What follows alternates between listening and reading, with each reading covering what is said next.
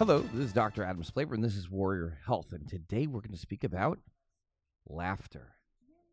Today I actually have a special guest, a very dear friend of mine, Mona Aburmishan. She is a comedian extraordinaire, and um, she's actually uh, an international comedian based in her hometown of Chicago. She performed, emceed, and produced comedy shows, competitions, and even uh, events in major clubs, theaters, and universities around the world. In addition to comedy, Mona is a sought after speaker for experience using stand up comedy to bring joy and affinity to various social pol- socio uh, political topics to the United States, Europe, Africa, and the Middle East. Mona has been a master in international development and is fluent in English, German, and Arabic. She performs in these languages. Having lived and worked around the world, Mona uses her global insight and homegrown Chicago style to offer a fresh look at shifting frustration into funny. Most Mona became the first Arab and Muslim woman to perform stand up comedy in the nation's most, most prestigious uh, uh, institutions Carnegie Hall in New York City, as well as the Kennedy Center in Washington, D.C., twice, and has been featured headline, headliner in the October this October 2018. Currently, Mona is back home touring the U.S., having just completed her summer tour throughout the West Bank, Switzerland, and the United Kingdom.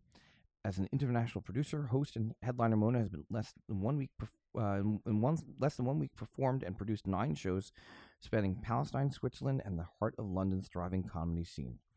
While in London, Mona was a special feature guest honoring her self-produced tour Islam Channel as featuring as a thriving female Muslim in go- global entertainment, which was broadcast to over 100 countries.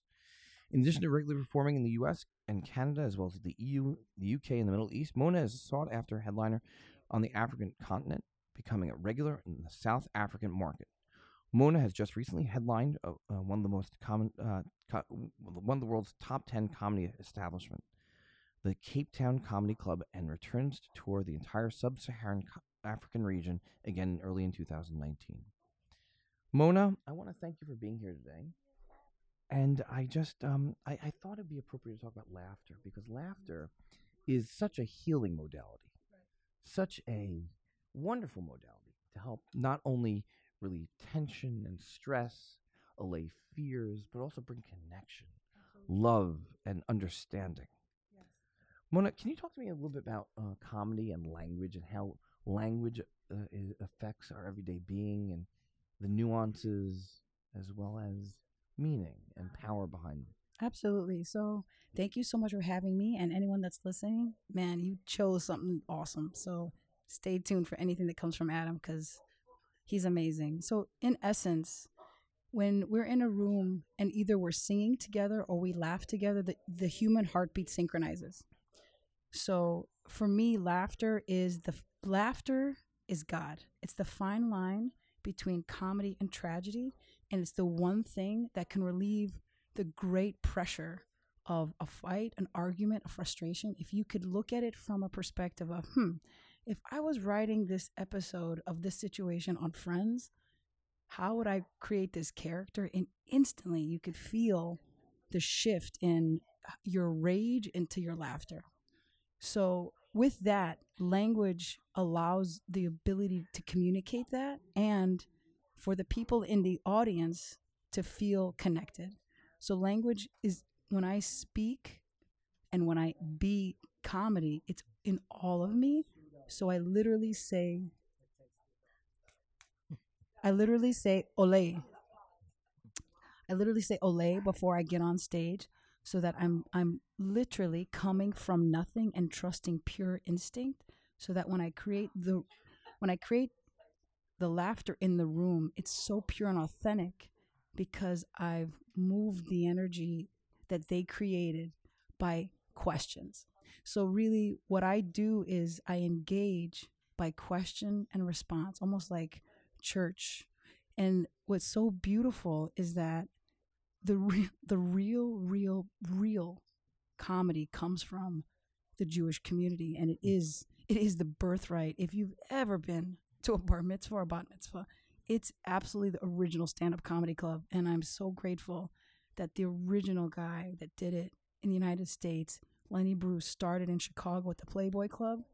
And remember, he he, he got arrested for those words regularly. Mhm. So that language being able to communicate this this methodology of the really the modern day philosopher has been such a gift to be able to take it all over the world and language has been this beautiful thing that I get to use so that the audience can feel heard.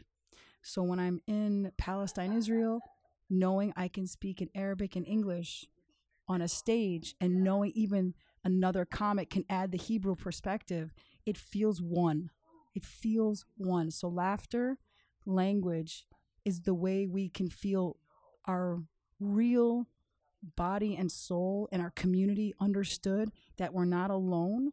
So I absolutely love comedy, and, and I, we really are the modern day philosophers. And you Sure. can see around the world, everyone is consuming and producing comedy. It's, it's very, very true. You know, the fact that we're able to get together and just look at a situation, just laugh about Oh my gosh! brings us together, realize that we're not all that different. Yes, absolutely. We all have a lot of similarities. Yes, yes, yes. And if we could only tap into that more often, how much more better of a uh, world it would be. Right. One of the things that's really interesting is that I've done a lot of uh, con- re- research because of my who I am. Is that fear blocks creativity. So if you're in a situation and you know and you you're like oh and you feel constricted and you're like oh that's fear how can i laugh about it then it opens up access to the creative Creative. solution that you need Yeah. so it's really this like door i really love it so So I wanted to ask you a question. There's Yes. something that, um, that's always come to mind.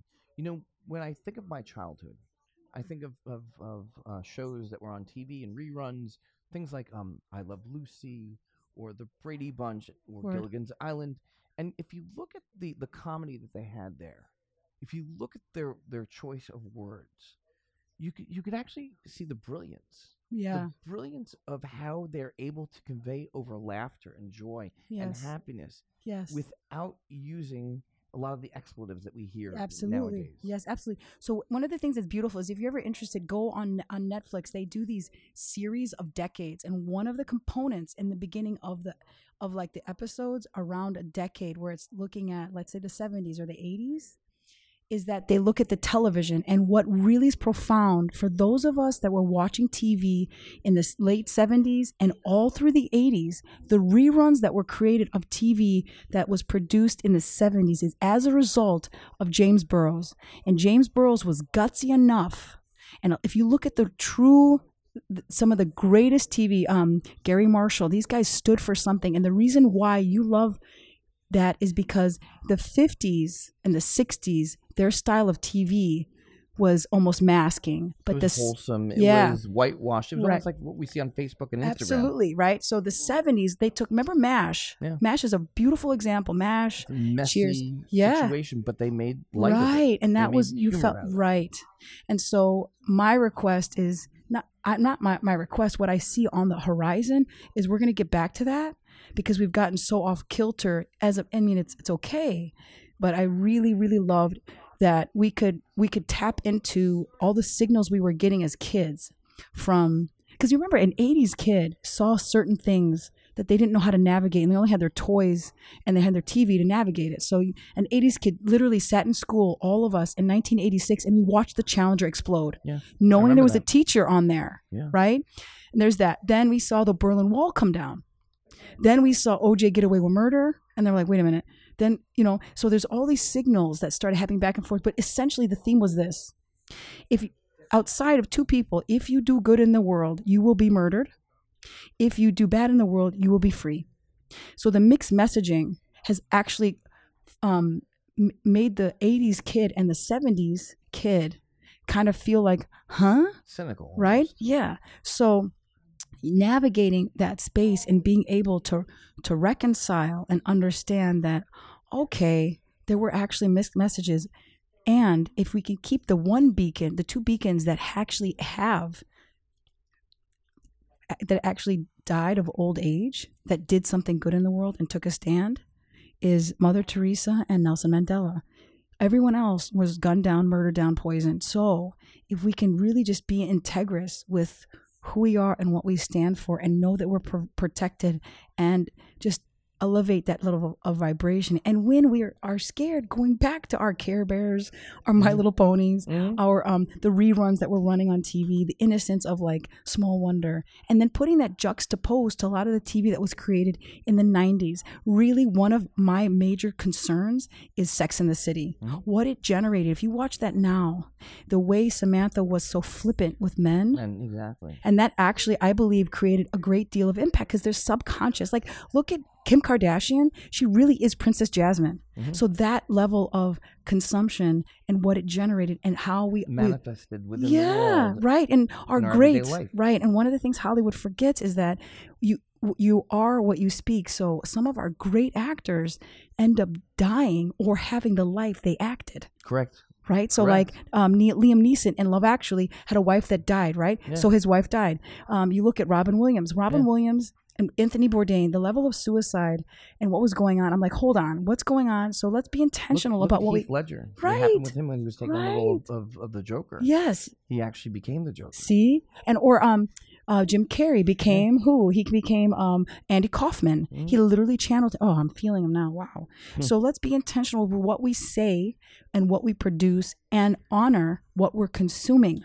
Yeah. So when I'm performing in South Africa, the South African situation is such that it was watching the TV that was coming out of the United States because in South Africa, television, while they were dealing with apartheid, was evidence of hope because they could get out of the civil rights movement. And they Mhm. did, right? Yeah. So South Africa watched and consumed. And that's why the comedy outside of the United States has been replicating and being the Def Comedy Jam methodology, a lot of the comedy that was broadcasted around the world, they've consumed it and now they're regenerating it back. So America actually has to stop for a second and listen to what's coming back to them and Yeah. really enjoy that. That's awesome. So you mentioned that you, you were doing some work in South Africa. Yeah. Um, I, I, you mentioned to me that you were working with a school there, the Herzliya Oh School. God, Can you yes. tell me a little more about that? Yes. So this is how much God loves me. Oh my God, God loves me. So I I was given a small seed fund to do kids comedy workshops, and the way what the kids comedy workshop really is, it's a it's a comedy workshop where we do improv, stand up, and I use the comedy club as a microcosm for society. And the way we do it is through play and basically showing them that that the as we're doing the games and playing and, and creating um, workshops so that there was a finale show. I have to put them under pressure so they stand up, right? Um, so the the pressure of the show allows them to focus and figure out their fear. And I always say you don't have to be, you don't have to fear being on stage because really. A true leader is not just the person on the microphone. It's the per, it's making sure the microphone works, Mhm. making sure the lights are on, making sure there's someone sitting. Otherwise, you're not a leader. You're just standing there, st- yelling at the dark. space. Right. And that's what comedians have been doing is that something happened so young that they've been yelling around the world, somebody listen to me.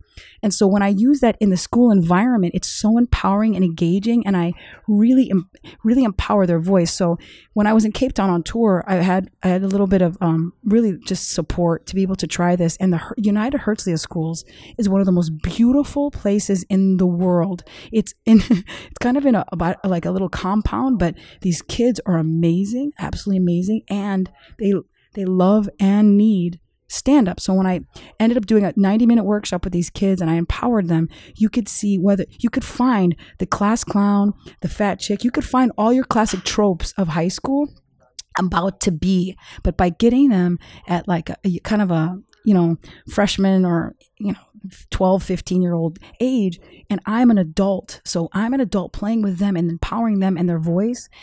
That really is, it was really sparked by the the knowledge I got of Dave Chappelle.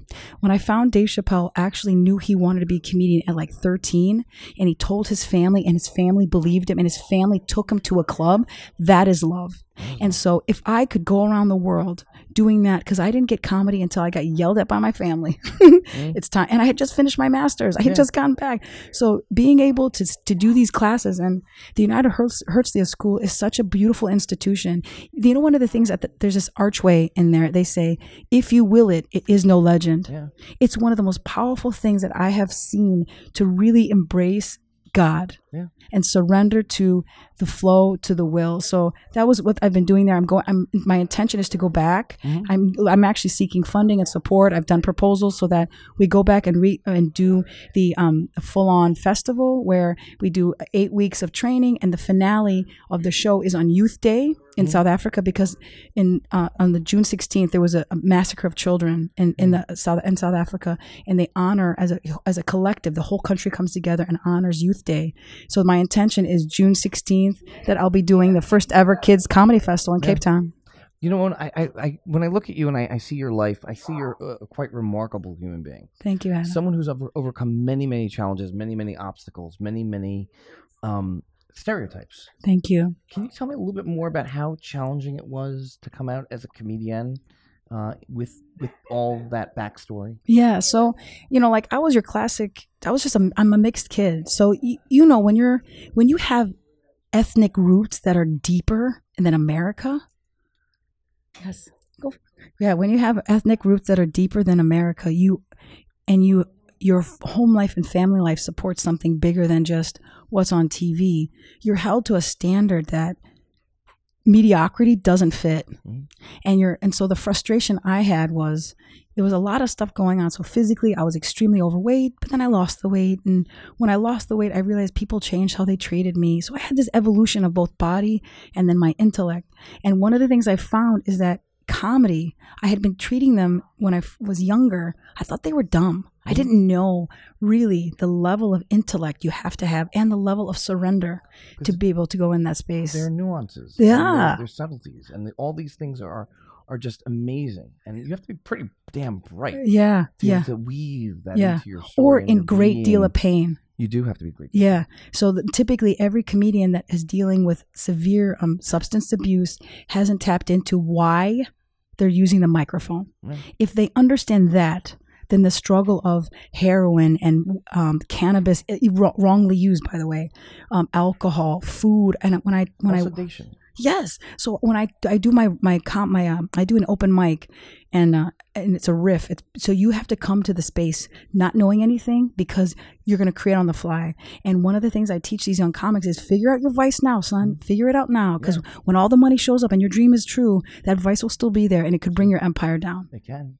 It can. Yeah. Mona, you are an absolutely powerful, wonderful, loving, kind, strong human being. Thank you, And I'm so happy to call you my Thank friend. Thank you. Thank you. And and, um, and my sister. Thank absolutely. I am you, man. I, I Mhm. am you. I we drew we drew to each other because we were up to something big, Bigger. bigger. So allow me to be of service to you and anyone you know. Same here. I totally trust everything you put me in. Mona, we're gonna um put up on the the um the website your, all your contact information. Thank you. Because if anyone wants to get in touch with you or find out your travel schedule Thank you, or you. help support you in any way. Thank you so much. Um, but I wanted to thank you so much for giving your time today. Thank you, honey. You really are an amazing person, and I wanted to um just wish you all the best of luck in all your endeavors. Happy birthday, Adam. Thank you. happy birthday. Happy, happy April you. Fool's Day and shalom, my love. Shalom, shalom. And this is Warrior Health with Dr. Adam Splaver and Mona Aburmishan. And with that, we'll see you next week.